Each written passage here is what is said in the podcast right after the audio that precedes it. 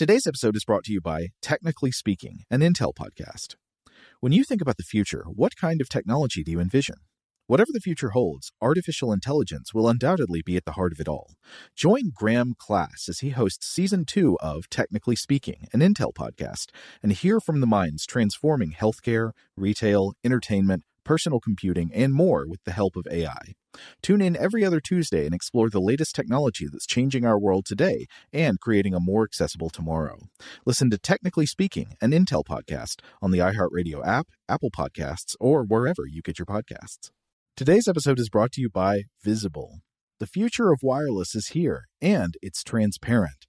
Switch to Visible, the wireless company that makes wireless visible. Get a one line plan with unlimited 5G data powered by Verizon, just $25 a month, every month, taxes and fees included. No hidden fees, no surprises, no, really. What are you waiting for? Get with the times and switch to Visible at visible.com. Monthly rate on the Visible plan for data management practices and additional terms, visit visible.com. Hey, girlfriends, it's me, Carol Fisher, back with another season of the global number one podcast, The Girlfriends.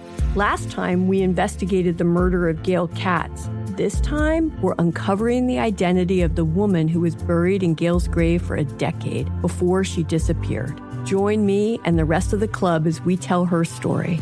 Listen to season two of The Girlfriends, Our Lost Sister on the iHeartRadio app, Apple Podcasts, or wherever you get your podcasts. Welcome to Stuff to Blow Your Mind, a production of iHeartRadio.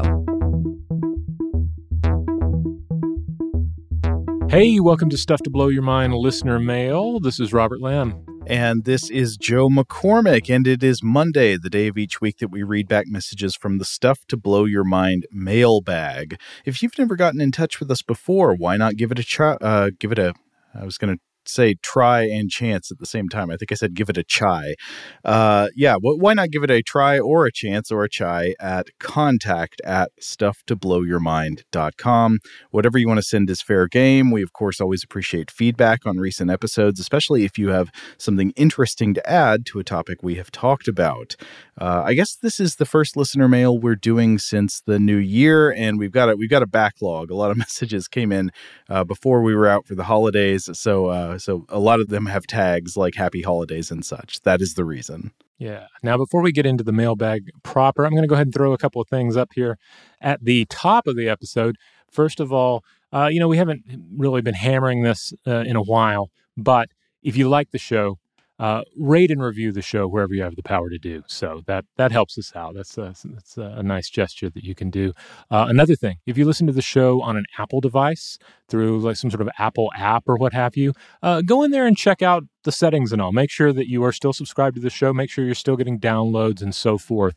Uh, just another thing that our uh, internal departments have told us to um, to flag for listeners. And to be totally clear, if you're wondering why, the reason is Apple sometimes stops uh, auto downloads for people who are intending to be subscribed to the show. So that may have happened to you. Just make sure that you're still getting the automatic downloads that you want.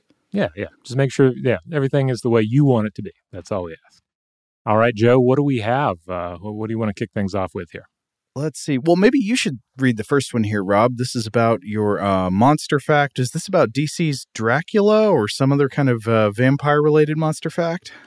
Oh yes, yes, yes. Uh, this one comes to us from Mike. Um, it might. I think it might be a response to. Yeah, I think it's a response to something on the Monster Fact.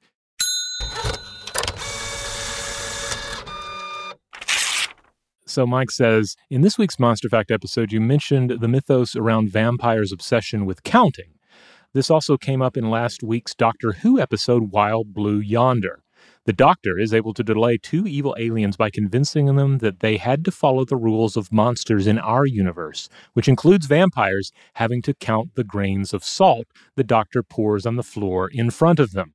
Um, I also gained a new appreciation for Sesame Street from the episode of Monster Fact in last week's Doctor Who. I always thought the count, you know, one, ha ha ha, two, ha ha, was just a clever play on the word count and the name Count Dracula but now I realize this character was actually based on real vampire mythos.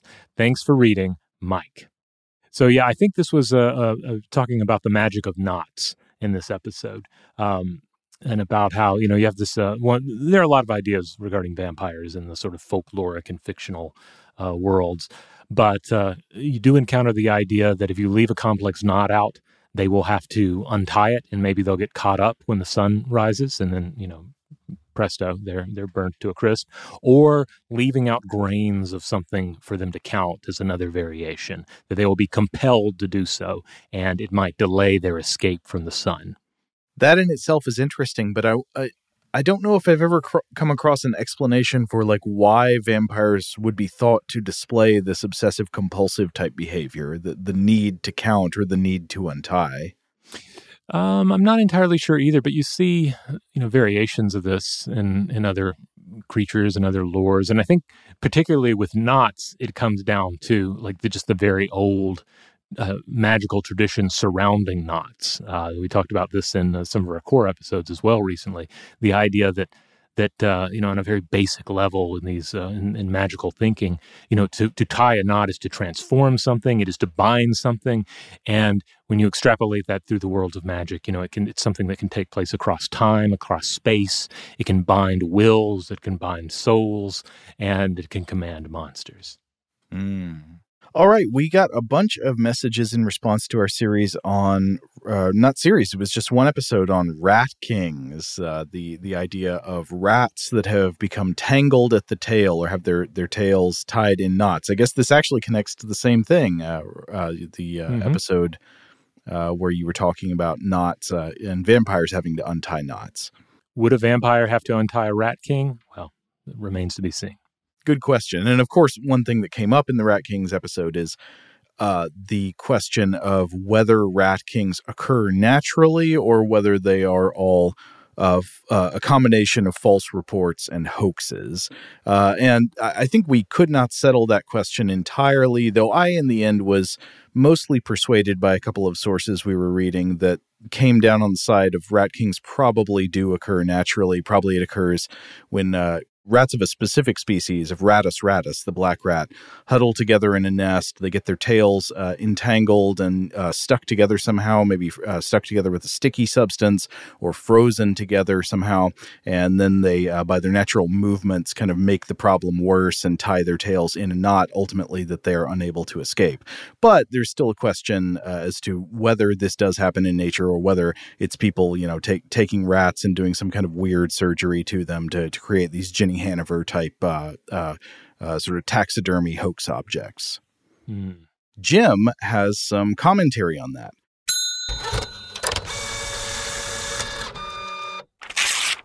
Jim says, Hi, Robert and Joe. Season's greetings to you both, your families, and your listeners. Love the show. Been a long-time listener from Canberra down under. In regards to the Rat King episode, I can see how very young rats may get their tails tangled in a nest, especially if the nest is small and high populations of rats are inside the nest. But as an environmental and domestic pest controller, I have destroyed hundreds of nests and never seen this in a nest. I've used an arrangement of traps in order to control these populations. Uh, with this method, we will sometimes trap the rats by their tails, and 100% of the time, the rats will, uh, warning here, gnaw off their tails. Mm. Why I'm a bit skeptical is that the tails range from juvenile tails to large adult tails. Just thought I would add my experience to this one. Take care and keep up the great work. Cheers, Jim. Uh, well, thanks, Jim. That is interesting information. And I would wonder, I guess, first of all, what species of rat your experiences are with, because as I was saying a minute ago, basically all of the credible reports of rat kings are Rattus rattus, aka the black rat, and not some other species. So if it's true that uh, Rattus rattus will somehow gnaw off or otherwise detach its tail when trapped by the tail, I, I think that would make me more skeptical of the idea that rat kings do occur naturally and that the reports of people finding them are naturally uh, occurring objects because why wouldn't they just detach their tails like they do in these other uh, situations where they become trapped? But uh, that yeah, that, that that's interesting. Thank you, Jim. Yeah, absolutely. Uh, it's always great to hear from folks who have. Uh, I mean, sometimes grim, obviously, to hear from folks who have expertise in a given area. But it's always always great to get that added level. I mean, this is this is uh, one of the big reasons we have listener mail, so we can hear from people out in the field or even in the fields uh, if that's applicable to this situation. All right, this next one comes to us from Ghost Rock.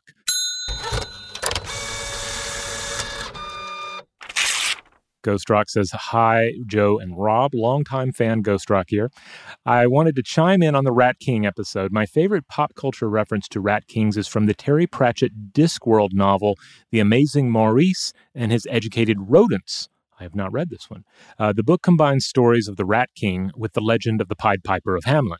I won't go into too much detail, but the book could be almost a standalone novel in that it doesn't involve recurring characters like the Night Watch or the witches or any of the events that occur in Discworld and could be a generic low magic fantasy world. A cat, the titular Maurice, and his boy, along with some magically enhanced mice, are running a con game throughout the country where they scam the local officials into believing there is a horrible rat infestation, and then the boy will play his flute and magically rid the town of the pests. But actually, the educated mice and the cat are the brains behind the scheme, and the boy is more or less along for the ride. Trouble comes when they hit on a town that has a real rat infestation that is being controlled by a rat king. Hilarity, tension, and danger ensue. Thanks again for the show and all your hard work. I look forward to each episode. Ghost Rock. Oh, I like that premise. It it uh, I'm I'm picturing it in the same visual style as that uh, is that illustration from that I think uh, 17th century book we looked at. You know, with the mm-hmm. the guy the guys with the batons. One of them seems to be about to beat a rat king, and the other one's like hitting a bush. Yeah, yeah, yeah. Uh, you know, I've I've never uh, like I say I haven't read this particular book, but I have read some uh, Terry Pratchett books in the past, and I've I've really enjoyed the books of his that I've read, and I also Really enjoyed the 2006 miniseries, uh, or like two part series TV adaptation of The Hogfather. Uh, that one is a semi regular holiday viewing in my household. It uh, has a great cast. You have Michelle Dockery uh, as Death's daughter Susan, Ian Richardson as the voice of Death, David Jason as Albert, Marc Warren as Mr. Teatime, and David Warner as Lord Downey. Uh, who's like the, the Lord of the Guild of Assassins. Uh, so it's a lot of fun. Mm. But anyway, Ghost Rock, thanks for writing in. And uh, yeah, I'll have to move some Terry Pratchett up on the reading list. All right, this next one comes to us from Daniel. Daniel uh, has a very interesting uh, email here regarding the Nutcracker episodes.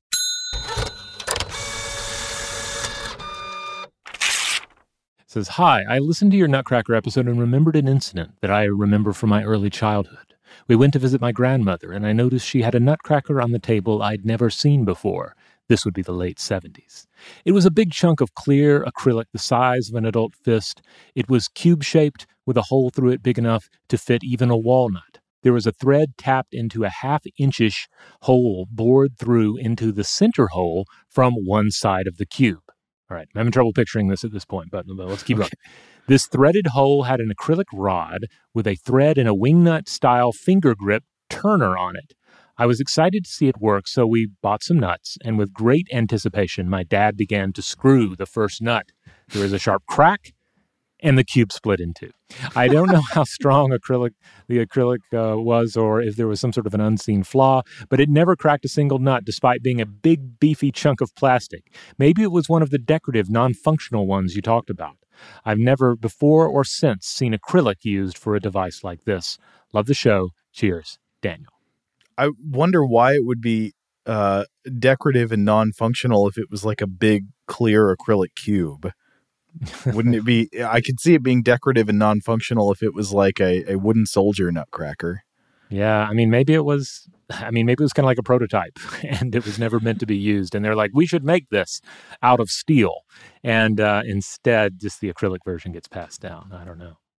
Uh, you know, speaking of the Nutcracker, I have to mention over over the holiday break, post Nutcracker episode, uh, we, my family, uh, my son and I particularly, were only able to, to fit in just a couple of Christmas stories before the actual Christmas Eve.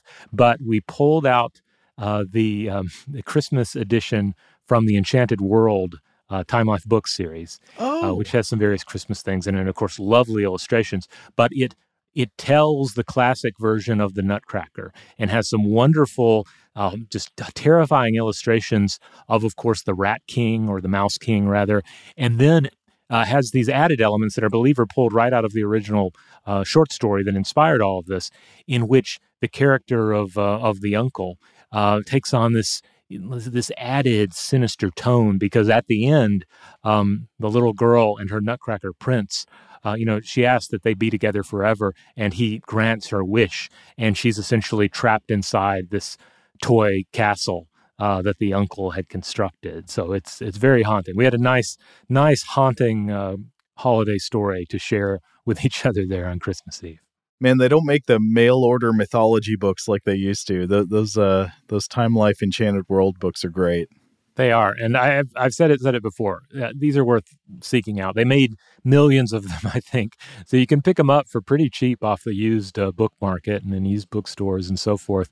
Uh, sometimes the the writing can maybe get uh, a little wordy, uh, maybe a little long winded. Um, but the illustrations are just amazing, and there's there's definitely some great content in there.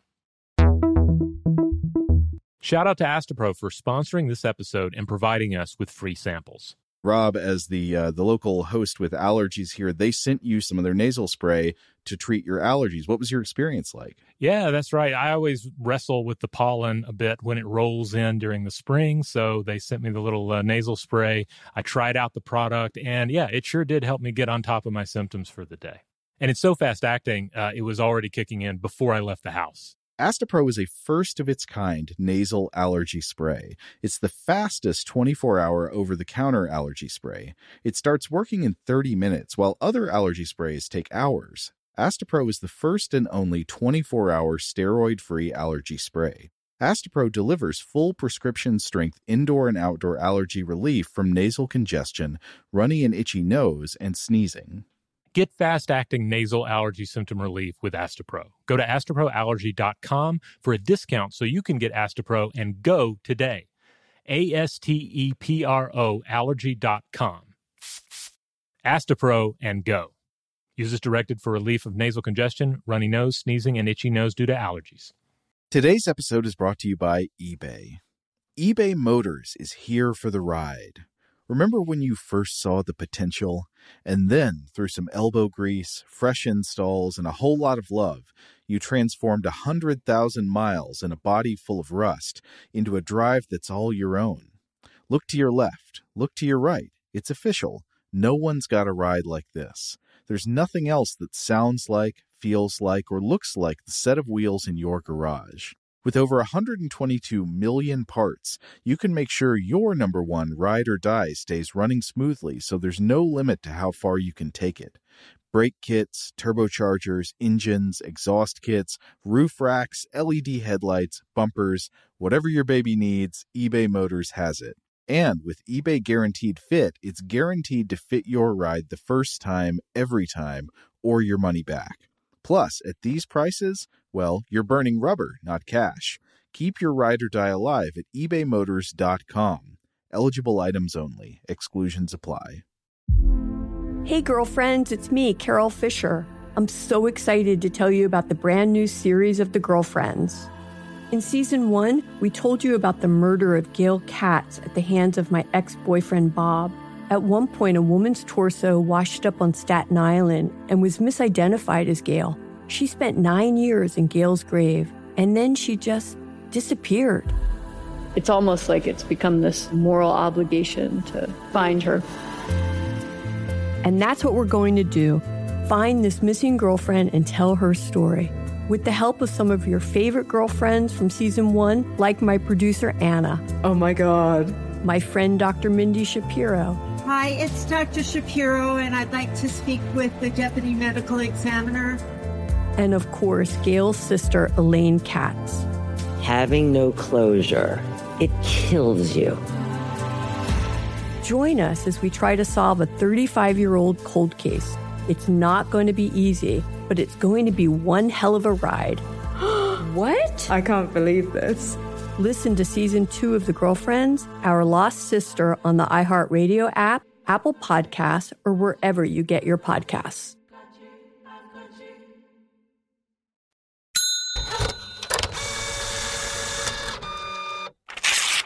Okay, I think we're going to do some Weirdhouse messages now. And this one comes from Louisa. Uh, subject line Santa versus the devil slash first memories. Hi, Robert and Joe. Your podcast is an endless source of knowledge, wonder, and entertainment. But the Weirdhouse Cinema episodes are pure delight. I have yet to see most of the movies you talk about, and if I'm being honest, I probably won't, no matter how much I love listening to you talk about them. Imagine my surprise when you started talking about Santa versus the Devil. I had a vague memory of it and wasn't entirely sure if it was the same movie. It was. I actually went to see this at a movie theater, probably in the original Spanish. I don't remember much, just the cherry red devil getting burned with a door handle. For me, this counts as an early memory, and what I remember very clearly is how that movie made me feel confused, uncomfortable, and a bit scared. I must have been about five years old, so not particularly young, but it made me go over what I think are my earliest memories, and all of them are anchored to a strong feeling. I don't remember, haha, if you came to a similar conclusion in your early memory episodes. Anyway, thank you so much for your wonderful work. I always learn something from you. Best regards and happy holidays, Louisa. Uh, well, thank you so much, Louisa. I love when we hear from people who saw these movies when they came out, especially if they were little kids, like seeing them in the. Oh, the, yeah. This is so great. It's been a while since we did the Before You Could Remember series, but it does seem right that uh, that a lot of early memories now, apart from us commenting on the accuracy of like the narrative content of the memories that a lot of early memories do have some kind of strong emotional content to them that uh, you know it might be something that made you feel good and cozy or made you feel afraid or something like that. And I have to say, confused, uncomfortable, and a bit scared is probably the appropriate emotional response to this particular Santa Claus movie, um, especially if you're a child. But even if you're an adult, I think it's appropriate. oh my god those reindeer ha ha ha ha ha ha, ha. yeah All right, here's another one uh, concerning our, our holiday films, because that wasn't the only holiday film we watched. We also watched I Come in Peace, aka Dark Angel, uh, which is technically a holiday action film. And we heard from Walter. Hey guys, I just wanted to shoot you a quick message. Maybe I misheard, but did Robert say John Savage's mom in The Princess Bride? Uh, and true enough, uh, I did uh, misspeak. And uh, I, I said John Savage, um, which would have been totally different uh, totally different Princess Bride if you had had then 38 years old John Savage in the kid role. Uh, John Savage, of course, was in The Deer Hunter and The Onion Fields, and also in a TV series titled Dark Angel. Not related to i come in peace Yeah, not related to Come in, I Come in Peace, and also John Savage, not related to Fred Savage, who of course was the actor I meant to reference. Um, but what anyway. if you swapped them both it was john savage and the princess bride and fred savage and the deer hunter Yeah, I, I love I love these games. Swap them out, see how it changes the, the finished product. Another fun one is to think about actors Keith David and David Keith. They've never appeared in a movie together, uh, but go ahead and swap them around and see what it does. Uh, you know, sometimes it have may have no effect. Uh, sometimes it it uh, it may have a huge effect. Um, these are the the kind of things that I, I think about as I uh, scroll through IMDb from time to time. Anyway, Walter continues and says, but anyway, the real reason I wrote in was because I listened to Crockett's theme after you both talked it up. Um, I wanted to share that there is a whole genre of new artists putting out tracks trying to sound almost exactly like that song, synthwave. I've included a Spotify link to my favorite synthwave playlist if either of you are interested in taking a listen. I love the movie recommendations and I can't wait to see what new Christmas themed movies you two will recommend in the coming weeks. Walter. Uh, so yeah, thanks for sending the synthwave playlist as well. I'm I'm a fan of several of the artists on this particular playlist, uh, but there are a number of them here that I am not familiar with. So uh, I'm always excited to check out new music, particularly while working and driving, which is exactly what synthwave is for in my life. I've got a thought on this that I think unfortunately is still only half formed, but it's basically like I also find this type of music very appealing. The kind of music that I don't know makes me think of like the Terminator soundtrack or something. Maybe not Mhm. exactly that, but uh, music that is uh, very synth heavy and conjures feelings that I associate with movies from the 1980s. The, and it makes me feel like when I was watching those movies from the 80s as a kid. Uh, I wonder how much of the appeal of this uh, genre, the synthwave type music, is specifically for people our age or older who remember that kind of media landscape and it's a nostalgic appeal for that thing, or whether this music might just be equally appealing. I don't know if it just sounds good and is equally appealing to people who don't have those memories to sort of rejog. Oh man, that's that's a, a tough one to figure out. I, I, mean, I would guess it's probably both, right? Uh, I I don't think you you have to have like a specialized media diet going into appreciating something like, say, Boards of Canada, um, or or other maybe like more overtly nostalgic acts.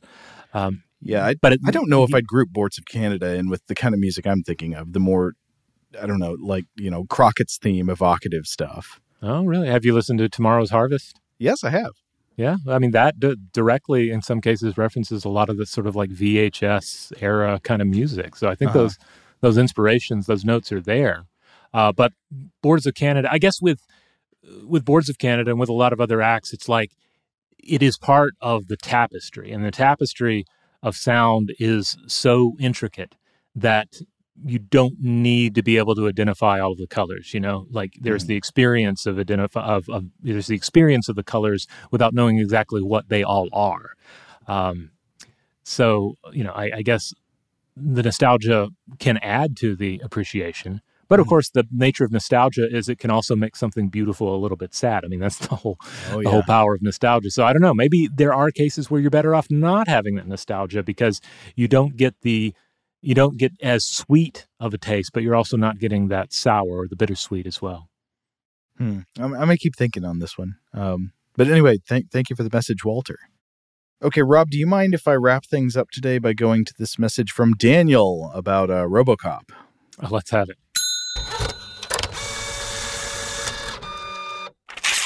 Okay, Daniel says, Greetings, Joe and Robert. Longtime listener, but first time writing in since I thought I had something uh, insightful to share for once. After listening through the Weirdhouse Cinema episode on Robocop and being a sound designer myself, I was a bit bummed out over the fantastic sound design by Stephen Flick and John Pospisil never being brought up which deserves mention as, in my mind, it sits right behind Star Wars as the most iconic and instantly recognizable in cinema. Fortunately, the sound design is pretty extensively documented as they, meaning uh, uh, Stephen Flick and John Pospisil, wrote a letter required for the Oscar nomination process, which has since been preserved online for all to read. And folks at home, I uh, I did go and read this letter in full. It's worth looking up and reading because it describes in detail where a lot of the sound effects in RoboCop came from. It like describes the process they went through to try to create the sounds and like things that didn't work, that didn't sound right, and what they would in what they ended up using. Uh, and in a lot of cases, it's very funny and surprising. Uh, and uh, Daniel goes on to describe some of these in his email. Daniel says, Some of my favorite highlights include after many iterations, they settled on uh, a footstep foley made from a prop of uh, truck timing chains, embellished with a low frequency synthesizer thud, and a distinct clink afterwards, meant to evoke the spurs of cowboy boots, pulling from some of the Western themes present in the film. It's great how, like, you can watch the movie so many times and never think about the fact that you're hearing it and making these subconscious associations still like other media and stuff. as soon as I read that, I'm like, God, that's right. It does kind of sound like spurs on cowboy boots. There's like a clink there, but I never consciously put that together, even though I, I'm sure at some level I did make that association. Uh, you know, this is one of the things, and this kind of gets back to the other point about us like not mentioning it in the episode, is that great foley work, like other like great um, effects in a film, can be kind of invisible. You yeah. don't necessarily think about them unless you know you have a you know maybe you're, you know you have a little more insight into the world of it, or when it's bad, uh, yeah, they stand yeah. out, or when there's something unnatural about it. But when it's so perfectly executed, you're like, no, that's that's the sound Ed 209 makes. Exactly. I, I'm not going to second guess it for a second or think about how the magic happens This is why I think, uh, in order to learn how to make good movies, you should watch a lot of bad movies to like see to see see th- see how things don't work, and then you can go back and watch the good ones and appreciate the difference and understand when they do work. Because a lot of times when things do work, you can't, you don't even notice them, you don't think about them, they're just invisible. Yeah, you got to be able to see the zipper on the monster suit to fully appreciate it when it's not there. Yeah. But to come back to Daniel's message here, uh, Robocop's dramatic movements, like his punches or entering through the door of the convenience store being robbed, are accentuated with these abstract synthetic whooshes that were directly inspired by the much more stylized and overstated audio of Asian martial arts cinema, and a style that remains prominent to this day in anime. I think that's true too. That's that's great. Like the kinetic sound effects, there are things that are in reality generally silent, uh, but you but you hear them in the movie. There's a kind of like whooshing or a movement sound effect, a kind of advancing noise when when some when something is approaching or moving. Even though you, if you were actually standing there and literally seeing an object moving in that way, you probably wouldn't hear anything. It's kind of like in in uh, visual animation, like the movement lines drawn around something. Yeah, Daniel goes on. While not explicitly brought up in the letter, the application of the chorus slash flanger effect on his voice to make it sound more mechanical is also cleverly woven into the storytelling as the effect is removed from his voice once his behavior shifts to becoming more human. If I recall, the specific point is once he confronts Emil Antonowsky at the gas station. Okay, yeah, I, I, think I can hear this too. That the the vocal processing is sort of turned down on his voice as he as he becomes more and more human throughout the film. JJ, could you put some chorus on my voice to make me sound more like a robot? What what does chorus on a voice sound like? I am issuing commands now.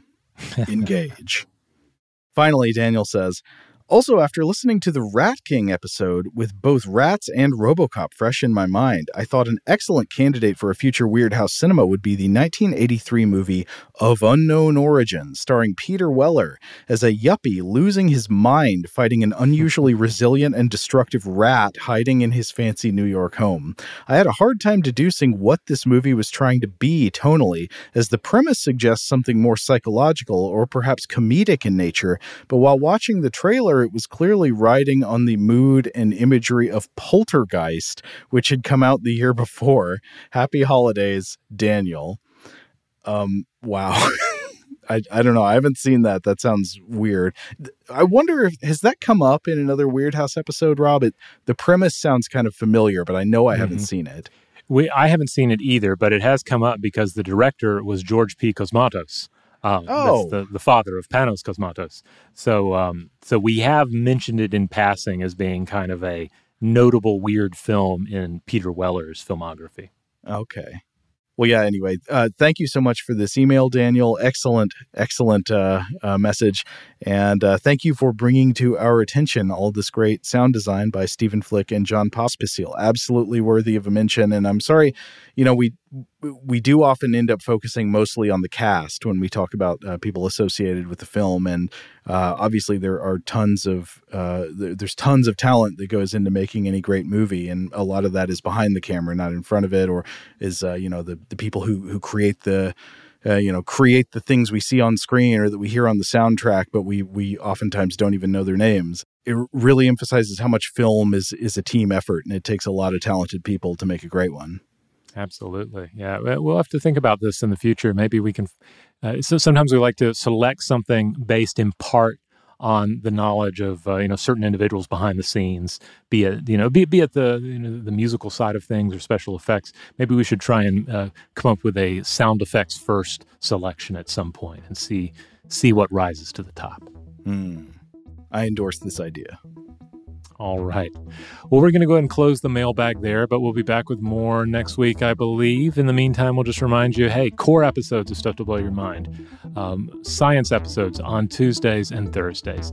On Fridays, we set all that aside. We do a little Weirdhouse cinema, talk about a weird movie. You get your listener mail on Monday, and on Wednesday, we have a short form episode of one sort or another that comes out.